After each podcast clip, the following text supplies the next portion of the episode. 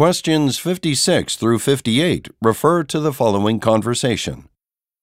Did you enjoy your meal today, sir? Yes, thank you, and you provided very good service. Um, I noticed a sign in your window mentioning that your restaurant will soon be available for private events. Can you tell me more about that?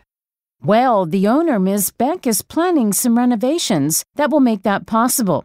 She's going to add a dance floor to the dining room on the lower level of the restaurant and will use that space exclusively for things like wedding receptions and corporate dinners. How interesting. And how many people will it be able to accommodate?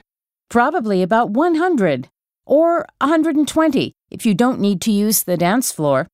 I'll be planning a company party in May. Will we be able to rent the space by then? Yes, you will. I'll get you a brochure with all of the information you'll need.